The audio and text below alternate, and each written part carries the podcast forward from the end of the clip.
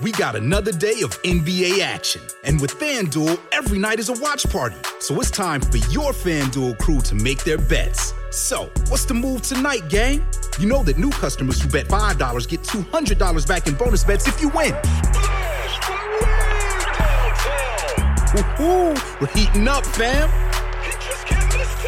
Bet all the stars with all your friends and make every moment more only on FanDuel.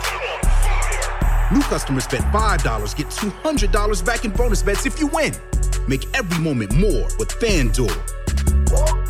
It goes down in the DM. It go down. It go down in the DM. 21 plus and present in Virginia. First online real money wager only. $10 first deposit required. Bonus issued is non-withdrawable bonus bets that expires seven days after receipt. See full terms at fanduel.com slash sportsbook. Gambling problem? Call 1-800-GAMBLER.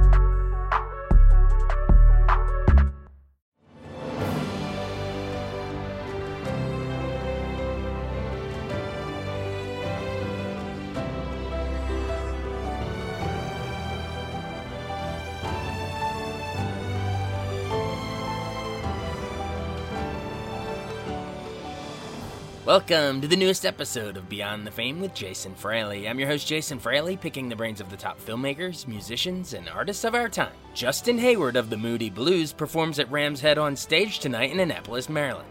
The progressive rock icon joined me and colleague Dave Preston for a pair of conversations first in 2016. Thanks so much for taking the time to join us, sir. Oh, great pleasure. N- nice to talk to you, Jason and Dave. Yeah, nice to talk to you. I'm doing things from most of the albums, you know, down through the years. I hope there's something there for everybody. I got some new music. Uh, I got a completely new song and uh, put some new songs, uh, different songs into the set as well. Um, you know, I, I, I hope there's something there for everybody. I think so. Anybody who likes this music. Justin, I got to ask you about Nights in White Satin. I heard in an interview that it was about bed sheets, and I guess who could have thought a song about sheets would become such a standard? Well, I, I wish I, I wish I could say the whole song was about sheets, but uh, I think it was the you know I was 19 years old, and it was the the the, the thoughts of a guy of a, a 19 year old boy who was I was at the end of one big love affair at the beginning of another and that that was pretty important in my life. But also, a girl had given me some white satin. Another girlfriend had given me some white satin sheets, and uh, terribly romantic, but a bit impractical. But I think there's a, there's a lot of truth in that song, and every time I sing it, you know, I I I appreciate what the audience brings to it. You know, the magic that the that the crowd brings to it, and um, it, it was a wonderful thing. It was a wonderful thing for us in the group. It defined our sound, and it's it's lovely. There's another song I do called Forever Autumn, which was a solo thing for me. But Nights and Forever Autumn, you can go anywhere in the world, and even if they don't know who you are, they'll kind of know the song, which is lovely. Yeah, and I know I know during the band's uh, heyday, you had you know at least four of you guys writing different songs. Um, what what's sort of I guess the best part, and then also the challenges of having so many creative engines all firing at the same time? Well, there was a, there was a lot of um, testosterone flying around in the early days. I came to the group as a songwriter, and Mike Pinder uh, was also writing songs, and he was the brought, one who brought me to the group. And I think he he thought that we should you know, try and get our own songs into the group because originally it was a rhythm and blues group. But I, I think it, I think it worked out well for us. It gave us an identity, and we were very lucky to be with a label in London Records and Decca that didn't have an A and R guy standing over us telling us what to do and insisting that we make hit singles. And that's always been my rule of thumb ever since. You know, every label that I've been with, solo and Moody's, I've made sure that we can do what we think is right and trust our own judgment. Justin, I, I not only uh, individual songs that you've written over the years, but I, the Moody Blues were a group defined more by great albums, and instead of t- uh, 10 three minute songs, it was kind of, I guess, best experienced by a, a 30 minute movement. Uh, and not just that, but just the visual look of the album covers from Days of Future Passed to Every Good Boy Deserves Favor. It, they stick with you visually and uh, orally. What uh, what was the I guess the key to making those LPs work the way they did within the group? Well, we we were very lucky. I mean, the the, the first album was an idea of the record companies. It was meant to be a demonstration record to demonstrate stereo, but it coincided with the birth of um, FM radio in America, which was and it was recorded so beautifully by Decca. After that, I think we realized that we wanted to make it a whole kind of audio visual experience, and um, the sleeves were very important to us. The, the whole design of it, the whole look of it, and uh, it, it, was it was a complete kind of follow through. Really, um, we were lucky to be part of that era and that generation where that was possible. I think for young boys and girls now, you know, they had they got one shot. They give you give you a song, and um, you you got to grab it straight away. Otherwise, you know, they don't get many second chances. Also, we were a great live band and we, you know, that's always been the thing that stood us in good stead. And so that's why I'm out here now. I enjoy it on the road. I enjoy presenting these songs, and if you can create a little magic in a room, I think that'll make all the difference in the world. Justin, I've seen you guys live, but when you're with Graeme and John Lodge nowadays, there seems to still be this incredible musical kinship between you and John. You guys joined the band together. You uh, did uh, the Blue Jays album together as well. What's it like to have a running mate like that all these years later?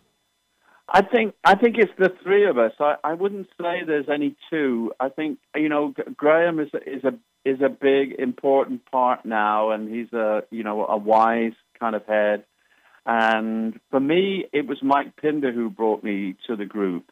I think we're we're with the three guys now who really like to do it on stage. That's the thing with with myself and Graeme and John we, we want to. It's a big catalog. We want to rediscover that catalog.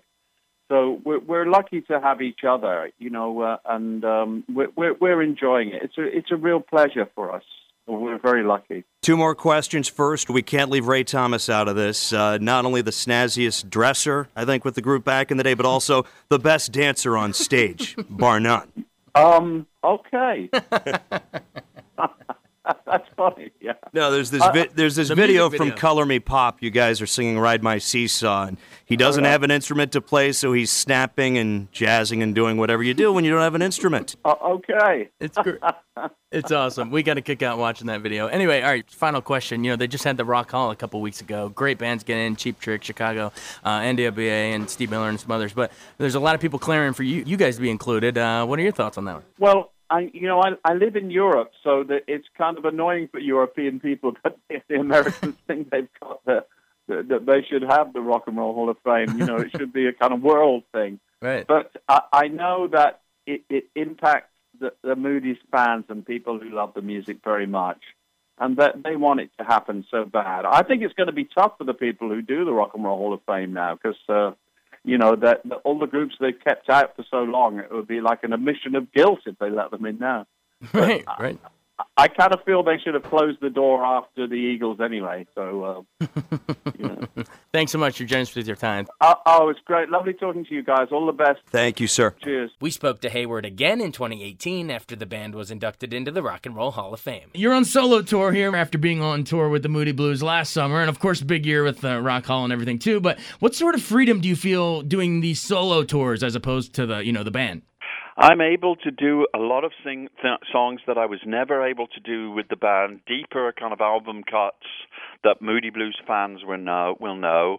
Of course, I'm able to do solo things, and I get to do Forever Autumn. That was a, a big hit for me, and um, it's uh, and and I do the you know the hits with the that that, that I had with the Moody's, so that's great as well. But um, I think it, I'm playing these songs. I'm really rediscovering these songs for the first time. Like I said, I've not played most of this set. I've never played on stage before, either because they didn't work or just because there was other things. Uh, you know that uh, that that we're uh, in in the in a in a moody set, and it's a real joy for me. I, I hope there's something there for everybody. I do. I, I think so. And I tell the stories behind the songs and what was happening 60s, 70s, 80s, you know, 90s, that kind of stuff. You remember that far back? I, hey, I, I, know I was there in the 60s. I've seen the pictures and I'm in them. But uh, my mind was just elsewhere chemically and emotionally sometimes. Justin, Nights in White Satin remains a standard over 50 years later. At, at what point did, did you have any idea that it would be more than just the group's next single? Because it, it, it, every song just begins with you putting pen down on paper. At what point did you realize it would be something special uh, that it's become? It it took a few years. Of course, it wasn't the single that was released in America at the time. They it, it, it was uh, Tuesday afternoon. Thankfully, because Tuesday afternoon became a great kind of radio hit. Because I, I think Tuesday fitted the radio format at the time better. Um, but Nights was a very long, slow kind of thing. Um, it had some success for other people actually after we'd recorded it and uh, most notably in in France, where other people's uh, France and Italy, where other people's versions of it were hits. But it slowly kind of caught on and just stayed around for ages. And in 1973, um, we had an album out. I think it was called Seventh Sojourn, and the record company were desperately trying to sell that record and suppress Nights. And the more they tried to suppress it, the more it just got bigger and DJs started playing it and getting hold of it, and that's when it finally reached the top of the charts. Right when the record company didn't want it to, you know, it's a curious thing.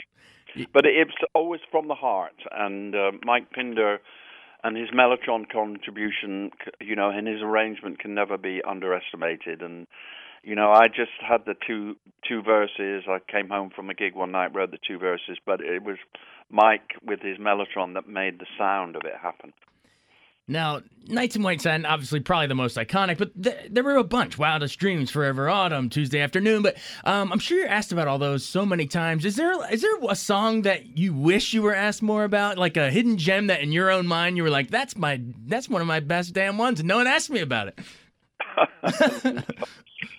there was a song called Watching and Waiting. I actually do it in my solo set, but we've never done it with the Moodies it just you know the Moodies was always kind of two groups. There was the recording group that was recorded in a particular way. Um, with acoustic guitar up front, some spoken word, and then there was the touring group that for many years was like 2,000 watts and loud drums, and sometimes some things just didn't work uh, as as you took them between those two um, uh, kind of uh, shades and personalities. But um, there was a song called "Watching and Waiting" that was our first single on the on our own Threshold label that we put out, and we all believed, and particularly me and Graeme and Mike, really believed in it that this would be the one, you know. And it sold out and came about came out and sold about ten. My mum bought it in the sum of her pals, and that's about it. But over the years, it's become a favorite, and when I do it on stage now it's it's a lovely kind of warm feeling, and I, I'm I'm very pleased because I've never done it before. After all of these years, that was since 1969, so um, 50 years later, people really got their heads around it. During your career, Justin, you've played in all sorts of stadiums, Isle of Wight, all venues of all sizes. What does a club like the Birchmere do for you as a performer? What do you enjoy about that intimate setting? Uh, I I love it. I've been there a couple of times before, and it's always a pleasure. I mean, I'm able to tell in a big situation. You're not able to talk very much, but I love, uh, you know, people are interested in the stories behind the songs, and I tell the stories of the time, 60s, 70s, 80s, you know, all the way through, and and what was happening at the time, the stories around the songs, how they came about, and of course, this is the way that I intended these. This is the way I made the demos of all of these songs. This is the way they were at home when I wrote them, and that's what I'm present. What that's what I'm able to present at a place like the Birchmere. And um, you know, if when we do bigger places, maybe I'll get a bigger um, outfit. You know, I've been asked to to do bigger places, but I, I don't want to get real loud just yet because I'm enjoying this particular way of doing these songs so much, and the musicians that I'm with, and the little crew that I have, uh, the the guys, boys and girls that are with me, are just so great, and I want to keep this group together. Awesome. Now, Justin, one of the cool things about you, you are the proverbial triple threat. You know, you can you're a singer, you're a guitarist, you're also a songwriter. When you sit down and actually go to pen the song as a songwriter, Do you find that that your inclination is that you're writing it sort of, you know, lyrically to sing, or more are you first thinking writing it for yourself as a guitarist? It usually comes out. That's a that's a good question because it's a mystery to me still, and it's a mysterious thing, songwriting. And I'm not sure. I don't know what my life would be like without song, without these songs, and without songwriting. It's a kind of place to go. And Picasso said inspiration has to find you working. So I find if I go into my room and actually devote time to it, something magical will happen. It's just that I'm so lazy, you know, that I don't I don't do it a lot of the time. But usually, yes, it'll come out of a guitar, a guitar rhythm that'll suggest something, and it'll spark some kind of.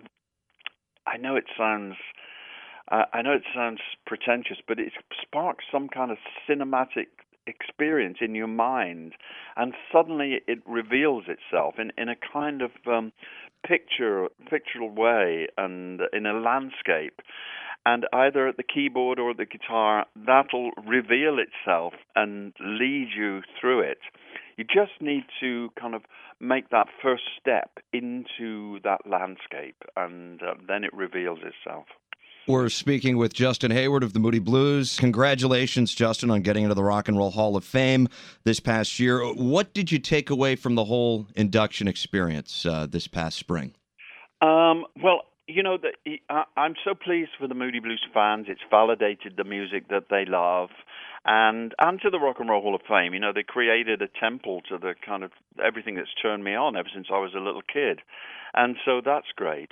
Um, the uh, experience itself, you, you know, I, we were uh, in our little presentation, we were quite ordered, and we talked about, you know, let's be concise, clear, and and do it properly, and just do our thing, and that's it.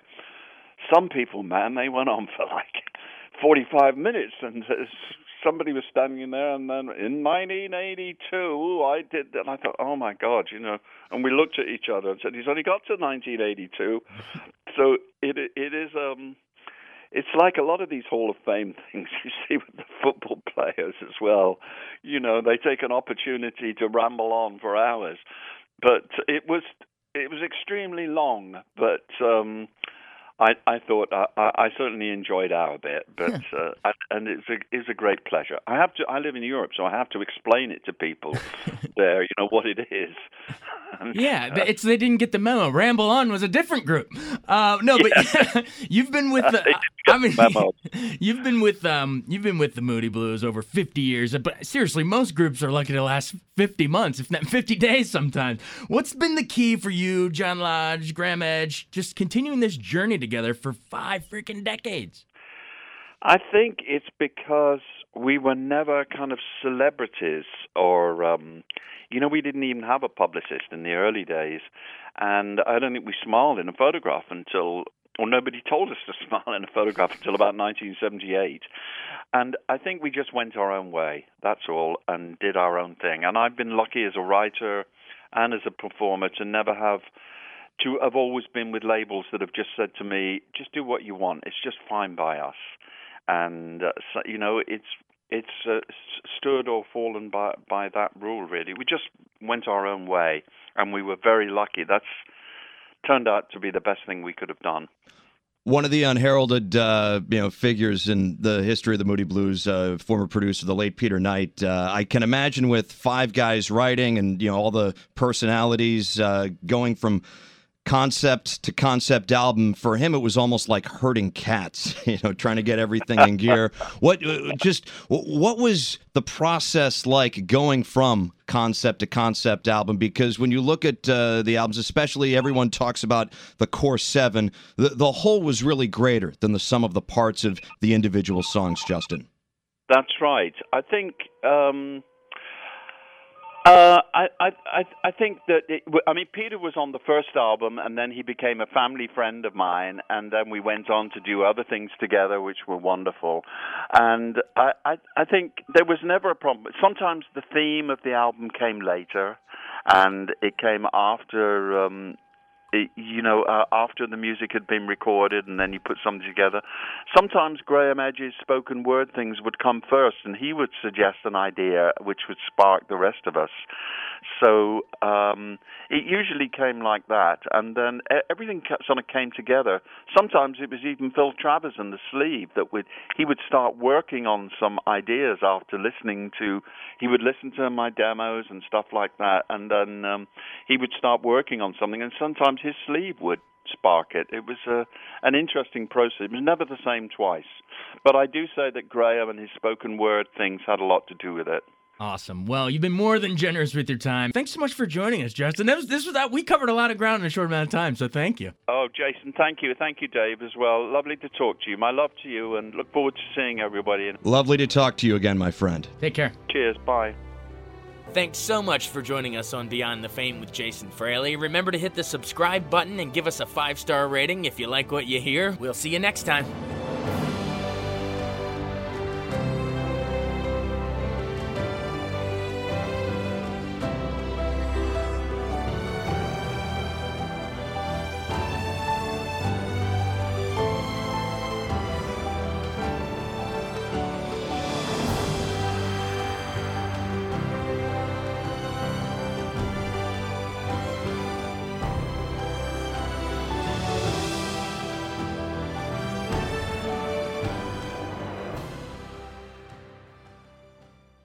I wanted to take a second to tell you about an app I really enjoy. Living in the DC area is great, and Podcast DC gathers all of the local shows that I like all in one local app health, sports, local news, politics, and so much more. Podcast DC is the new local app with hundreds of DC area podcasts to choose from. I can earn exciting rewards just for listening and share the podcasts I love instantly. Available in the App Store or in Google Play, listen local with Podcast DC.